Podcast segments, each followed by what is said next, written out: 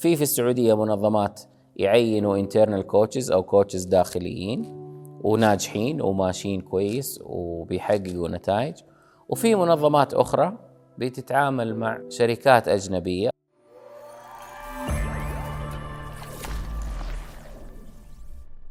السلام عليكم ورحمة الله وبركاته. اليوم راح نتكلم عن ال coaching تحت إدارة الموارد البشرية. وعندنا ضيف مميز الملهم الأستاذ عبد الله الجرف. الله يحييك أستاذ عبد الله. الله يسلمك ويبقيك خلينا نعرف بالأستاذ عبد الله الجرف.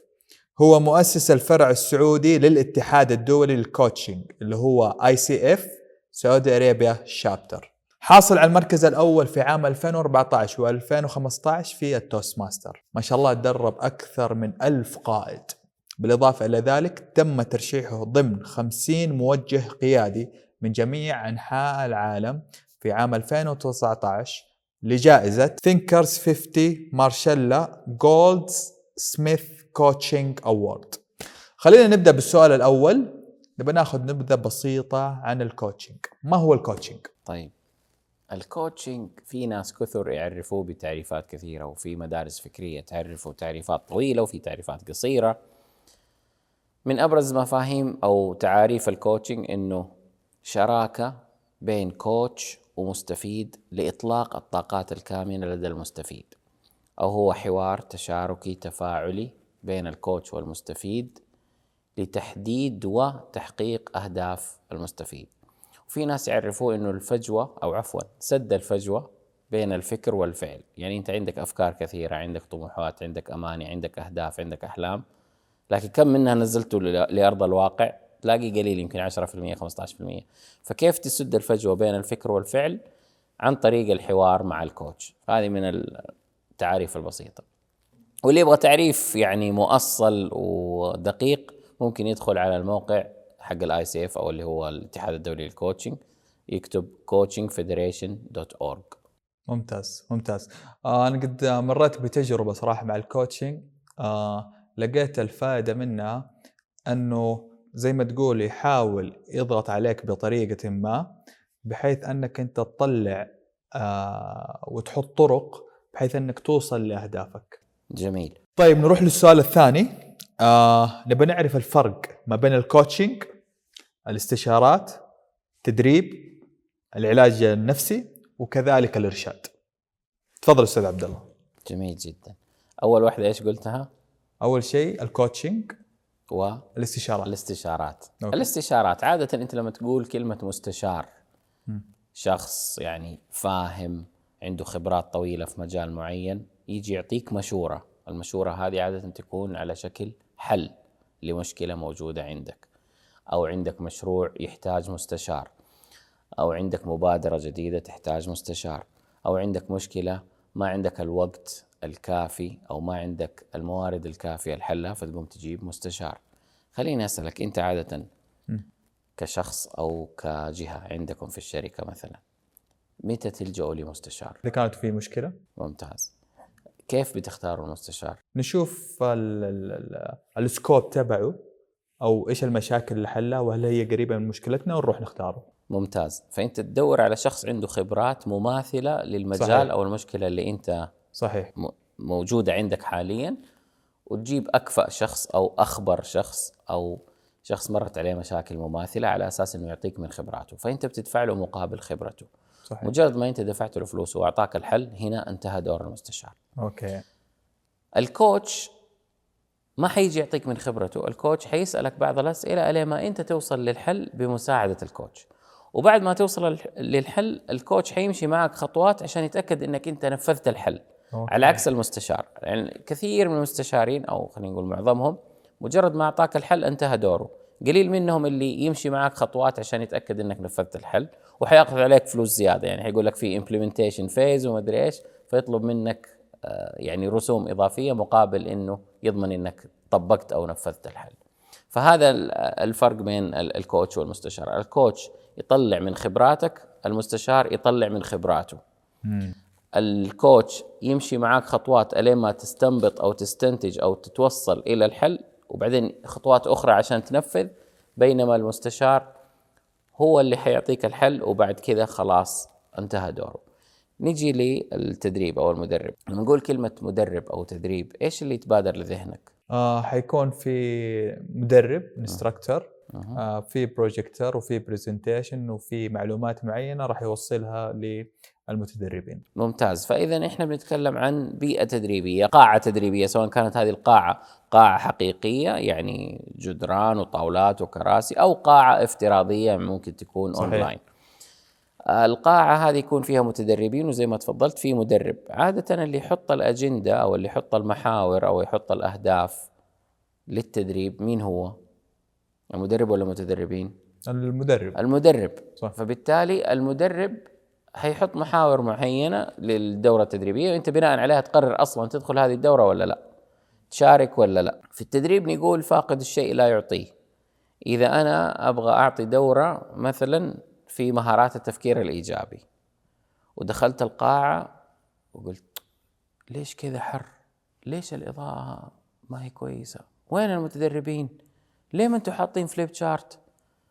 ليش البروجيكتور كذا ما هو شغال؟ تقول لي تعال أنت تبغى تعطينا تفكير إيجابي وأنت بكبرك سلبي روح عدل تفكيرك أول بعدين تعال. صحيح. فبالتالي في التدريب فاقد الشيء لا يعطي. في ال coaching هذا المثل لا ينطبق لأنه في ال coaching اولا اللي يحط الأهداف للجلسة هو المستفيد وليس ال coach صحيح. ثانيا ال coach مو بالضرورة تكون أهدافه ولا خبراته تتطابق أو تتوافق مع المستفيد، يعني مثلا ممكن المستفيد آه، يبغى يسافر لأستراليا وأنا عمري ما سافرت أستراليا، لكن أنا ك coach أقدر أساعده في تحقيق هذا الهدف. coach آه، عفوا مستفيد يبغى يكون بليونير وأنا ما عمري كنت بليونير لكن أقدر أساعده، ليش؟ لأنه أنا ما راح أعطيه من خبراتي، ما راح أعطيه حلول جاهزة للمشاكل. حتاخذها منه أنا راح أساعده إنه يفكر بطريقة جديدة يفكر من زوايا مختلفة. حطرح عليه أسئلة بعضها قد يبدو بديهي وبعضها قد يبدو أول مرة في حياته يسمع هذا السؤال. فبالتالي أنا زي ما أنت قلت أضغط عليه أنا ما حضغط عليه أنا حستحث تفكيره okay. إنه يفكر بأفكار جديدة يطلع حلول جديدة عليه ما هو يوصل للقرار أو الحل أو يوصل للشيء اللي هو يبغاه. فأنا ك coach أقدر أشبه نفسي بسواق التاكسي. سواق التاكسي أول ما تركب معه إيش يسألك؟ وانت بتروح. وين تبغى تروح تقول والله أبغى أروح المكان الفلاني أبغى أروح برج الفيصلية. طيب من هنا البرج الفيصلية يمكن أنا ما أعرف بالضبط كم لفة لازم ألف وكم إشارة لازم أوقف فيها صح. وإيش أسامي الشوارع اللي أمشي فيها. لكن أنا عارف إنه الفيصلية هناك وبخبراتي راح أوصل. ومعرفتي بشوارع الرياض راح أمشي يمين يسار. وأوصل. ألين ما أوصلك إلى برج الفيصلية. ممتاز. فبالتالي الكوتش حيسوي معك نفس الشيء. في بداية الجلسة حيسألك فين تبغى تروح؟ إيش هدفك اليوم؟ إيش أكثر شيء شاغل تفكيرك اليوم؟ وبناء عليه يمشي معك خطوات الين ما توصل في نهاية الجلسة للمكان اللي أنت تبغاه أو الهدف اللي أنت حددته في بداية الجلسة. فهذا أكبر فرق بين التدريب والكوتشنج إنه في التدريب ال- المدرب عادة يكون عنده معرفة أو مهارة أو سلوكيات أو طباع يبغى يوصلها للمتدربين بينما في ال coaching ال coach حيساعد المستفيد في الوصول لهدفه اللي هو يبغاه واللي هو حدده في بداية الجلسة. في ال- التدريب اللي يحط الأهداف هو المدرب، في ال coaching اللي يحط الأهداف هو المستفيد. okay تمام. ممتاز آه، ننتقل إلى الإرشاد أو ال mentoring ال mentor عادة شخص يكون أكبر منك يكون أخبر منك يكون أقدر منك عنده معلومات ومعارف وخبرات كثيرة يبغى ينقلها لك. عادة يكون أكبر منك في السن على أساس أنه هو عنده خبرات ما هي موجودة عندك. ضروري جدا أنه في المنتورينج أو في الإرشاد أنه يكون المنتور والمنتي أو المرشد والمسترشد يكونوا من نفس المجال أو من نفس التخصص أو من نفس المنظمة أو من نفس الجهة. يعني ممكن واحد آه، يشتغل في الخطوط السعودية وعنده 30 سنة خبرة في الخطوط السعودية يسوي منتورينج أو إرشاد لشخص مبتدئ في الخطوط السعودية حتى لو ما كان نفس المجال لكن حيقول له آه، إيش اللي حاصل في المنظمة وكيف طريقة العمل وإيش الثقافة اللي موجودة فينبهه وينوره ويرشده ويعطي له بعض النصائح والإرشادات إيش يسوي وإيش ما يسوي داخل منظمة الخطوط السعودية. ممكن يكون من منظمة أخرى لكن نفس التخصص، يعني مثلا أنا تخصصي محاسبة وأنت تخصصك محاسبة بس أنا شغال في سابق وأنت شغال في أرامكو. بس أنا عندي خبرة طويلة جدا في المحاسبة وأنت خريج جديد. يعني فريش جراجويت توك متخرج من الجامعة تخصص محاسبة. فأنا أجلس معاك بشكل أسبوعي أو شكل شهري أساعدك في حل مشاكلك اللي متعلقة بمجال المحاسبة من واقع خبراتي الطويلة ومن واقع ممارساتي واحتكاكي. فأقول لك سوي كذا ولا تسوي كذا. فالمنتور أو المرشد والكوتش كلهم في النهاية هدفهم أو واحد من أهدافهم الرئيسية هو رفع الأداء أو رفع مستواك أو رفع مستوى الوعي عندك. وفي الغالب المرشد أو المنتور يكون في المجال المهني. يعني أنت تجيبه مو عشان تقول له على مشكلة أسرية ولا مشكلة شخصية. في الغالب تتكلم معاه في أشياء مهنية. كيف أنت تتطور مهنيا. الكوتش يساعدك ممكن مهنيا وممكن يساعدك شخصيا وممكن يساعدك في أهداف ما لها علاقة بحياتك المهنية. ف وجه الشبه بينهم إنه كلهم يحاولوا إنهم يرفعوا أدائك. بينما أكبر فرق بينهم إنه المرشد أو المنتور حيعطي لك من خلاصه تجاربه حيقول لك سوي ولا تسوي. الكوتش ما راح يقول لك سوي ولا تسوي. أنت الكوتش حيسألك بعض الأسئلة في نهاية الجلسة يقول لك إيش قررت تسوي؟ تمام؟ فهذا أبرز فرق بينهم. نتكلم عن المعالج النفسي. المعالج النفسي والكوتش كلهم في نهاية الجلسة معاهم حتشعر براحة نفسية. ليش؟ لأنك في نهاية الجلسة حتكون فضفضت. طلعت كل اللي في خاطرك. طلعت كل اللي عندك. المعالج النفسي في نهاية الجلسة حيعطيك وصفة أو علاج أو حيقول لك سوي كذا وقف عن كذا ابدأ في كذا بطل كذا. حيعطي لك نصائح معينة. ويعطيك علاج معين. الكوتش في نهاية الجلسة حيقول لك بناء على الحوار اللي دار بيننا اليوم إيش اللي حتسويه بكرة؟ أو إيش قررت تسوي؟ فبالتالي هو ما راح يقول لك سوي ولا تسوي هو راح يسألك أنت إيش ناوي تسوي. واحد من الفروقات الأخرى أيضا بين ال coaching والعلاج النفسي. المعالج النفسي دائما الكلام معاه يكون عن الماضي. صح. في الغالب عن الماضي. في ال coaching ممكن تتكلم عن الماضي أو الحاضر أو المستقبل. في العلاج النفسي دائما الكلام يكون عن أحزان مشاكل آلام مشاعر سلبية. في ال coaching مو بالضرورة ممكن يتكلم عن مشاكل ممكن يتكلم عن أهداف ممكن يتكلم عن رؤية ممكن يتكلم عن خطة ممكن يتكلم عن إيش أبغى أسوي ال weekend القادم ممكن يتكلم عن أشياء سعيدة وممكن يتكلم برضو عن أشياء حزينة. فبالتالي ال coaching ما هو محصور فقط بمشاعر سلبية أو مشاكل. فهذا يمكن من أبرز الفروقات بينهم. لكن هم الاثنين يكونوا عادة على شكل جلسة يعني شخص لشخص ويكونوا عادة في مكان في نوع من السرية أو الخصوصية يعني مثلا مكتب قاعة اجتماعات مكان المستفيد يحس فيه براحة ويقدر يتكلم براحته بالنسبة لموضوع الاسم بالعربي تفضل. طيب اتفقت العرب أن لا تتفق. أوكي. يعني في منظمات مختلفة وفي دول مختلفة في الوطن العربي حتلاقي في مسميات كثيرة لل coaching فخلاصة الكلام إنه الممارسين العرب لل coaching الآن معظمهم يسموه كاف واو تاء شين نون جيم coaching ليش؟ لأنه في مسميات كثيرة بالعربي حأعطيك بعضها وأقول لك اللي أنا أرتاح له شخصيا. في ناس يسموا ال coaching المداربة. أي سرت معه في الدرب. تمام؟ لكن كلمة مداربة غير مستساغة.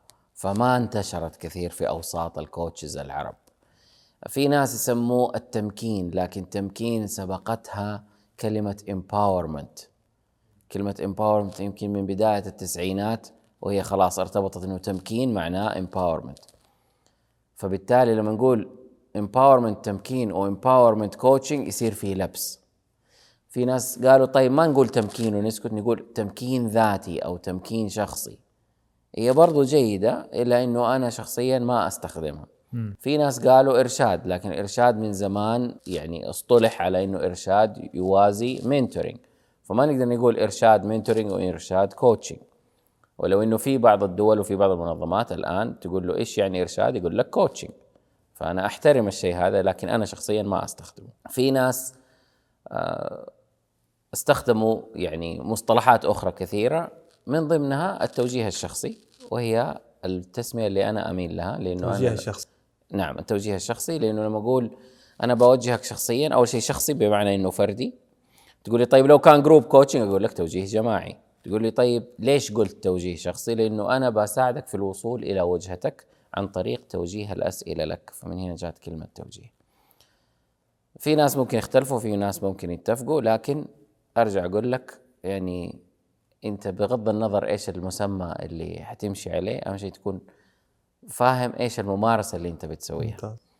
فبالتالي لو قلنا coaching لو قلنا توجيه شخصي لو قلنا تمكين لو قلنا مداربة لو قلنا إرشاد أهم شيء إحنا بنتكلم عن نفس المفهوم ونفس الممارسات. التوجيه الشخصي برضو يعني تقدر إنك أنت تركب عليها أي فرع من فروع ال coaching على سبيل المثال في من أنواع ال coaching التوجيه القيادي. ال leadership coaching في من أنواع ال coaching مثلا التوجيه التنفيذي أو executive coaching فلاحظ إني أنا بس بشيل كلمة شخصي وبحط قيادي إيه. تنفيذي مهني أسري وهكذا. واضح واضح. طيب آه، الآن ننتقل للسؤال الثالث اللي هو آه كيف تستفيد الشركات والأفراد من الكوتشنج الشركات والأفراد تستفيد من ال coaching بعدة مجالات أو بعدة طرق. الشركات عادة تجيب آه، coach متخصص يكون coach تنفيذي أو موجه تنفيذي للناس اللي في أعلى الهرم. يعني مثلا الرئيس التنفيذي النواب الوكلاء الناس اللي يكونوا في أعلى الهرم. وممكن تجيب آه، موجه قيادي أو leadership coach عشان يطور القادة اللي موجودين بغض النظر هم في أي مستوى وظيفي. يعني ممكن يكونوا قادة حاليين أو قادة واعدين. ممكن يكونوا قادة مخضرمين أو قادة مبتدئين. مم. فهو يشتغل معاهم عشان يطور جداراتهم القيادية ويساعدهم إنهم يكونوا قادة أفضل. هذا بالنسبة للمنظمات. بالنسبة للأفراد ممكن بغض النظر أنا مين وأنا فين وأنا كم عمري أنا أقدر أجيب كوتش يساعدني في اكتشاف نفسي بشكل أفضل يساعدني في اكتشاف وتحديد وتحقيق أهدافي يساعدني في إني أتجاوز أي عقبات موجودة عندي لأنه معظم العقبات اللي عندنا تكون هنا قبل لا تكون في أرض الواقع. فهو يخليك تفكر بطريقة مختلفة عشان تتجاوز العقبات الذهنية ومن ثم العقبات اللي في أرض الواقع. ممتاز. بما إنه عرفنا كيف تستفيد الشركات نبى نعرف وش هي أنواع الكوتشنج جميل. ال coaching أنواعه كثيرة ومتعددة حأعطي لك الأكثر شيوعا أو الأبرز. في عندك ال executive coaching أو اللي هو التوجيه التنفيذي وزي ما قلنا هذا يستهدف عدد الناس اللي في أعلى الهرم الرئيس التنفيذي ومن في حكمه حسب طبعا أنت بتتكلم عن قطاع خاص ولا قطاع آه، قطاع عام. okay. فبالتالي التوجيه التنفيذي يساعد ال- الناس اللي في أعلى الهرم إنهم يوصلوا للأهداف الاستراتيجية ويركزوا عليها ألين ما يحققوها على أرض الواقع. فبالتالي معظم الحوارات تدور حول الاستراتيجيات، تدور حول الرؤية، كيف نخلي الناس تتبنى الرؤية، آه، رؤية المنظمة اللي إحنا بنشتغل فيها، كيف نوحد الجهود نكون كلنا ماشيين في اتجاه واحد بدل ما يكون في تخبطات وفي عشوائية في اتخاذ القرارات. آه، نوع ثاني اللي هو زي ما قلنا قبل شوية التوجيه القيادي أو leadership coaching وهذا يساعد القادة سواء كانوا قادة ح- قادة حاليين أو قادة واعدين إنهم يكونوا قادة أفضل عن طريق جلسات معينة يسبقها اسسمنت أو مقياس يخلي القائد يعرف هو فين عنده آه، جدارات قيادية تحتاج لتطوير وفين عنده جدارات قيادية هو أصلا متمكن منها وكيف ممكن إنه يكون قائد أفضل خلال ستة شهور أو سنة. آه، نوع آخر اللي يسموه ال business coaching. ال business coaching ممكن يكون يستهدف الناس اللي هم أصحاب ال business أو الناس اللي شغالين في ال business يعني يكونوا موظفين. آه، وهدفه إنه يطور أصحاب ال business أو اللي شغالين في ال business بإنهم يتجاوزوا العقبات اليومية اللي تقابلهم في ال business. مثلا من فين أجيب موارد من فين أجيب فلوس كيف الموارد اللي موجودة عندي أستفيد منها بالشكل ال- الأمثل كيف أوسع حصتي السوقية كيف أزيد أرباحي كيف أقلل الخسائر أي شيء له علاقة بال business. آه، وهذا يسموه توجيه الأعمال أو business coach نوع آخر اللي هو ال career coaching أو التوجيه المهني وهذا يستخدموه في بعض الشركات وفي ناس أفراد يأخذوه آه، بعيد عن الشركة. إنه أنا كيف أتخذ قراراتي المهنية بشكل صحيح؟ قرارات مه... قرارات مهنية زي إيش؟ يعني مثلا أنا تخرجت من الجامعة وماني عارف فين أروح. هل أكمل دراسات عليا؟ هل أدخل قطاع خاص؟ هل أشتغل في وظيفة حكومية؟ هل أفتح لي ال business الخاص فيا؟ إيش أسوي؟ فهنا ال career coach يساعدك في تحديد مسارك المهني. ممكن بعد خمسة عشر سنين من آه، العمل في قطاع معين تقول أنا ماني مرتاح أو أنا متضايق من المكان اللي أنا فيه. ال career coach يساعدك في التخطيط للانتقال للخطوة القادمة المهنية. ممكن تكون انتقال من القطاع كله انتقال من الشركة اللي أنت فيها انتقال من الإدارة اللي أنت فيها آه، تسوي career shift يعني تغير في مجالك المهني أو مجرد انتقال لمكان آخر لكن في نفس المجال. ال career coach هنا يساعدك في إنك تفكر في كل الخيارات المهنية اللي متاحة أمامك ويخليك ترسم مسارك المهني بوضوح. هذا برضو نوع من أنواع ال coaching نوع آخر يسموه توجيه العلاقات أو relation coaching وهدفه كيف أنت تحسن العلاقات مع الآخرين. الآخرين ممكن يكونوا ناس في بيئة العمل ممكن يكونوا الأهل في البيت ممكن يكونوا جيرانك ممكن يكونوا أصدقائك ممكن يكونوا زملاء ممكن يكونوا منافسين ممكن يكونوا عملاء حسب إيش نوع العلاقات اللي أنت تبغى تحسنها مع الآخرين. ففي أنواع كثيرة برضو لل coaching في مثلا retirement coaching أو آه، توجيه المتقاعدين. إنه الشخص اللي على وشك تقاعد أو يفكر في التقاعد إيش حيسوي بعد ما يتقاعد؟ حيجلس يتضارب معهم العيال في البيت ولا يجلس يقول لهم طفوا اللمبات؟ لازم يعيش حياة لها معنى حياة ذات مغزى. فبالتالي ال retirement coach أو آه، موجه المتقاعدين يساعدك في إنك تخطط لحياتك فيما بعد التقاعد. يعني تخطط مثلا من الآن ولا وقت التقاعد؟ في ناس ياخذوا ال retirement coaching قبلها بخمس سنين في ناس ياخذوا قبلها بسنتين في ناس ياخذوه بعد ما تقاعد وشاف المشاكل يقول أبغى يعني أعيش حياة ذات معنى حياة ذات قيمة حياة مفيدة. فبالتالي ال retirement coach أو الموجه المتقاعدين يساعدك في إنك تبني على الخبرات اللي أنت حصلت عليها في السابق، تبني على المعلومات اللي عندك، تبني على العلاقات اللي عندك بحيث إنك تعيش حياة فعلا ذات معنى. ممتاز، يصير أخذنا نحن أنواع من ضمنها موضوع ال relationship والعلاقات، من ضمنها ال retirement التقاعد آه، اللي هو تقاعد آه ال career. ال career آه برضو ال executive نعم. صحيح؟ وال leadership وال leadership وال business وال business طيب وهذه أنواع وما زالت في أنواع. في أنواع كثيرة نعم okay. ما ذكرنا ولكن هذه أهمها تقريبا. هذه أبرزها والأكثر شيوعا. ممتاز ممتاز. طيب نروح للسؤال اللي بعده. آه الآن خصوصا للشركات هل الأفضل أنهم يعينوا ال coaching داخليا أم خارجيا؟ تقصد إني أجيب coach من داخل الشركة أو أستعين ب coach من الخارج صحيح طيب هنا في عدة عوامل تدخل في الإجابة يعني حجم المنشأة أو المنظمة آه، طبيعة ثقافتها آه، الميزانية آه، كم عددنا إحنا اللي موجودين مين الناس المستهدفين بال coaching كل هذه العوامل تدخل في الإجابة على هذا السؤال. م. وعشان أختصر لك لو أنت يعني عندك منظمة كبيرة وفيها ميزانية ضخمة وتبغى ال coaching ما يكون مجرد مرة مرتين وخلاص يعني تبغاه يستمر يعني يصير في ثقافة جزء من ثقافة المنظمة زي ما كثير من المنظمات الآن بيسووا. إنه يبغوا ينشروا ثقافة ال coaching داخل المنظمة. فالأفضل هنا إنك أنت تستثمر في أبناء المنظمة وتعطيهم بعض الدورات اللي تمكنهم إنهم يصيروا في يوم من الأيام certified coaches أو coaches معتمدين.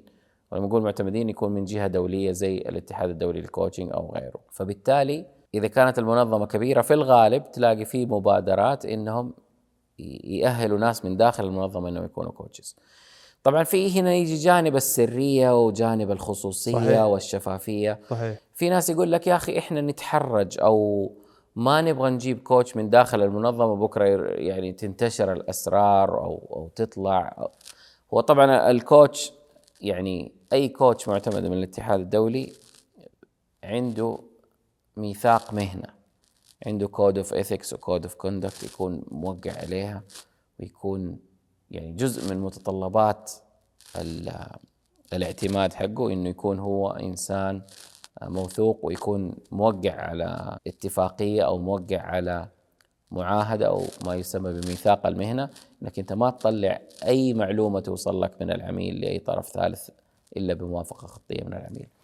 فنرجع لثقافة المنظمة، في بعض ال- المنظمات تقول لك أنا ما أبغى أجيب كوتشز داخليين فيستعينوا بكوتش من الخارج يقول لك خلاص شخص من برا ما يدري إحنا مين آه، ما يعرف مين مدير فلان أو ما يدري أنا إيش علاقتي بالشخص الآخر وهكذا فأنا آخذ راحتي بزيادة.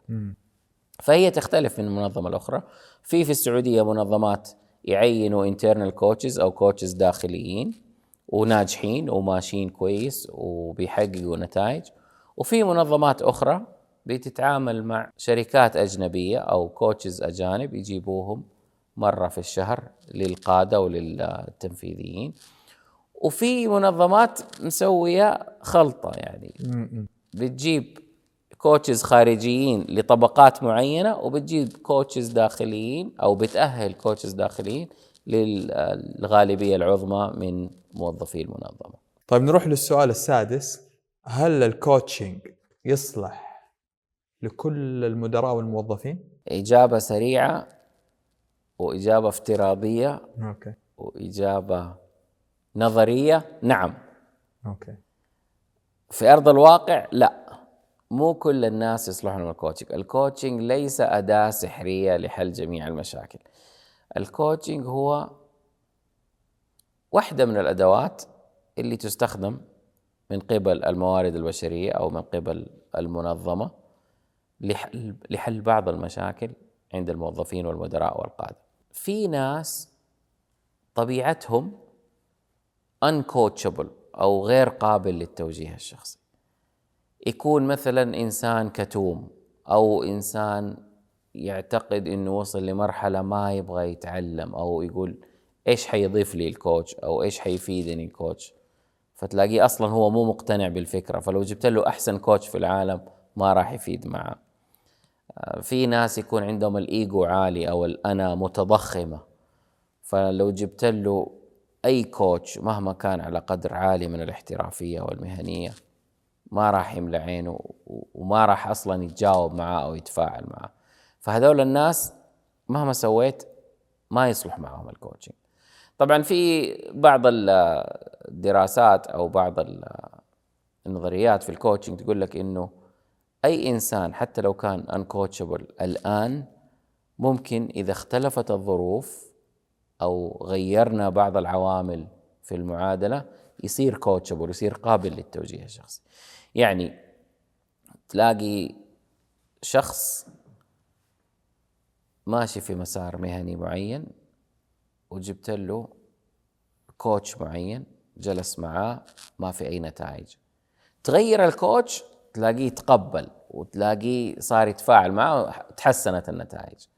ممكن ما تغير ال coach لكن تغيرت ظروف الشخص. مثلا قالوا له شوف ترى السنة هذه إذا ما حققت ال target حنفصلك مثلا. فتلاقيه يبغى أي شيء يبغى أي مساعدة. فتلاقيه الآن صارت نظرته لل coach إنه هذا المنقذ هذا اللي حيساعدني إني أطلع بحلول مبتكرة هذا اللي حيساعدني إني أحقق نتائج أفضل وهكذا. ففي ظروف معينة إذا تغيرت حتى الشخص اللي هو يعتبر uncoachable ممكن يصير coachable أو يصير قابل للتوجيه. أتمنى إني جاوبت سؤالك. الله يعطيك العافية ما قصرت. طيب آه، السؤال السابع ما هي المشاكل التي يمكن لل coaching المساهمة في حلها في بيئة الشركات والمنظمات الحكومية؟ ممتاز. عندك أول شيء وأبرز شيء مشاكل الأداء. إذا كان في أداء وسط أو أداء متدني لبعض الأشخاص هنا نجيب لهم performance كوتش أو موجه أداء يساعدهم في التركيز على أهدافهم يخليهم يفهموا إيش هي مؤشرات الأداء الر- الرئيسية اللي لازم يركزوا عليها.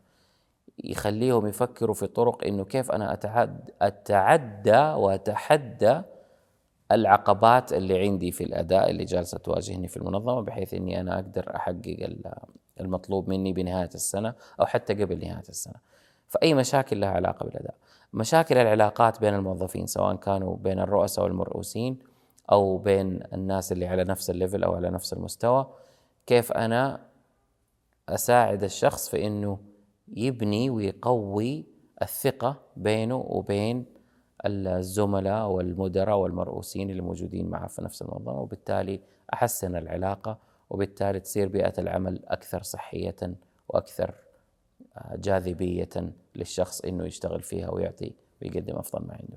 فاذا مشاكل الأداء ومشاكل العلاقات آه، وفي مشاكل أخرى مثلا مشاكل الإنتاجية آه، مشاكل القيادة. تلاقي قائد موجود في إدارة معينة صار له سنوات طويلة ما ما يطولوا الناس عنده. كل ما أحد جاء جلس ستة شهور سنة وطلع. وهذا القائد جالس في محله. والناس تروح وتيجي من تحته. ليش عنده خلل معين في أسلوبه القيادي؟ ممكن يكون ما أريكم إلا ما أرى وممكن يكون عنده شغلة معينة تنفر الناس منه. وتلاقي نفس نفس الناس اللي عنده مجرد ما ينتقلوا لإدارة ثانية أو منظمة ثانية يبدعوا ويحققوا نتائج أفضل.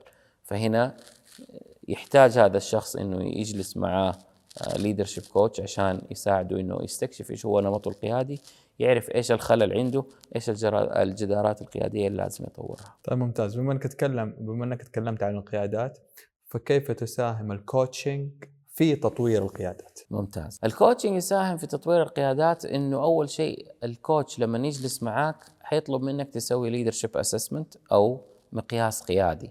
المقياس القيادي بغض النظر عن هو من أي نوع أو من أي ماركة أو من أي brand راح يطلع لك أشياء بعضها أنت يمكن تعرفها عن نفسك وبعضها ما تعرفها عن نفسك. طبعا في مقاييس تكون ذاتية يعني self assessment وفي مقاييس تكون 360 إنه 360 درجة. بمعنى رئيسك يقيمك زملائك يقيموك مرؤوسينك يقيموك وأنت تقيم نفسك.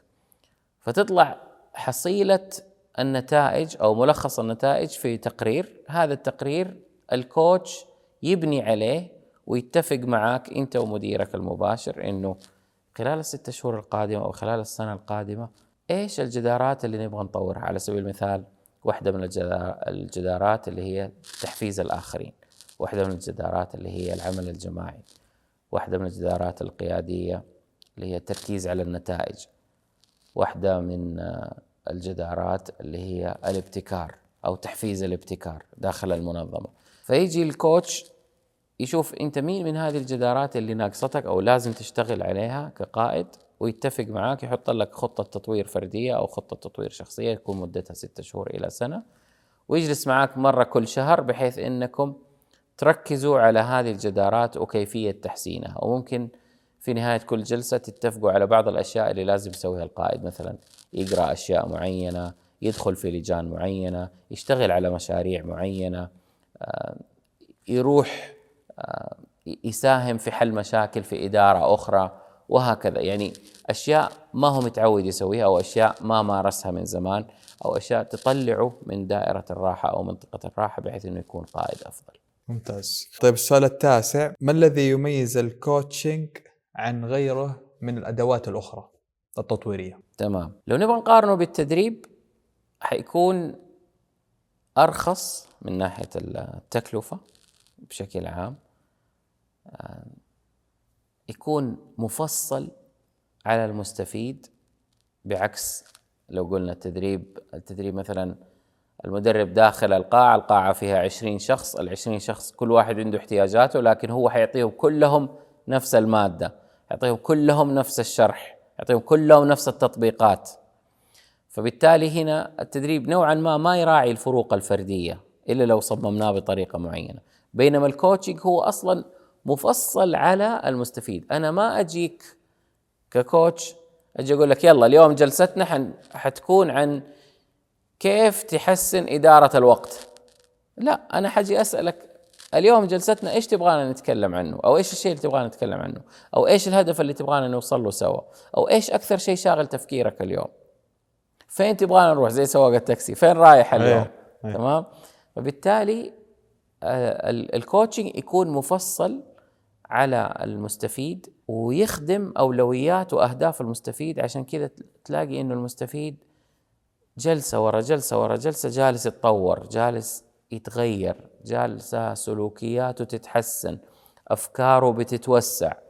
آه، نتائجه خلال شهور يبدأ هو والناس اللي حوله يلاحظوا إنه في فرق في النتائج. فهذا يمكن آه، أبرز شيء يميز الكوتشنج طيب آه، نبغاك تذكر في تعريف أتوقع للجرف أو عبد الله الجرف وربطته بموضوع الكوتشنج طيب ال- التعريف يمكن آه، ما ذكرته أنا قبل كذا اللي إيه. هو جي يو ار اف لو نبغى نقول آه، تعريف للكوتشنج just asking until results forge. مجرد التساؤل إلى أن تتضح النتائج. تمام؟ فأنت ككوتش أنت تسأل المستفيد وتستمر في التساؤل ألين ما تتضح النتائج، إيش يعني تتضح النتائج؟ يعني مو بس هو يوصل لحلول، لا يطبق الحلول على أرض الواقع ويبدأ يشوف النتائج اللي هو كان يبغاها. طبعا هذه ما تجي في جلسة واحدة ولا جلستين، تأخذ وقت. فلو لو افترضنا إنك أنت ككوتش بتجلس مع المستفيد مرة كل أسبوعين وكنت متفق معاه على ست جلسات فبالتالي بعد ثلاثة شهور حتبدأ تشوف النتائج اللي هو يبغاها سواء كانت نتائج في العمل نتائج في حياته المهنية نتائج في تحقيق هدف معين سواء كان هدف شخصي أو هدف مهني فيعني العملية تاخذ وقت لكن بنهاية الفترة المستفيد حيقول الحمد لله إنه أنا جبت كوتش أو الحمد أوكي. لله إني أنا م- ما جلست أفكر لوحدي يعني في أحد. يفكر معايا في أحد يساعدني في أحد يتحدى أفكاري مم. تمام في أحد ياخذ بيدي ويوصلني للنتيجة اللي أنا أبغاها. طيب ممتاز. السؤال الأخير والسؤال العاشر. آه بماذا تنصح القادة في شركات السوق السعودي؟ طيب الكوتشنج دخل السعودية من كم سنة؟ وجالس يتوسع وال والوعي بالكوتشنج بيزيد حاليا. فأنا يعني نصيحتي للقادة في السوق السعودي أو في الشركات السعودية إنه أول شيء استثمروا في أنفسكم. واستثمروا في الناس اللي في فرق عملكم. يعني ركزوا عليهم لأنه أنتم الآن ماسكين مناصب. بعد كم سنة في ناس من فرق عملكم حيمسكوا هذه المناصب اللي أنتم فيها الآن. فعشان هذول الناس يكونوا جاهزين ومؤهلين وأكفاء ضروري إنكم تبدأوا تستثمروا فيهم من الآن إذا ما كنتوا أنتم أصلا بادين في الاستثمار فيهم. وبالتوفيق إن شاء الله. يعطيك العافية أستاذ عبد الله ما قصرت. في النهاية بس حابين نقول شعار القناة. يلا لنلهم العالم. يلا لنلهم العالم. يلا نفيد المجتمع. هذا الفيديو صنع لكم من القلب. والله من القلب. سلام يا حبايب.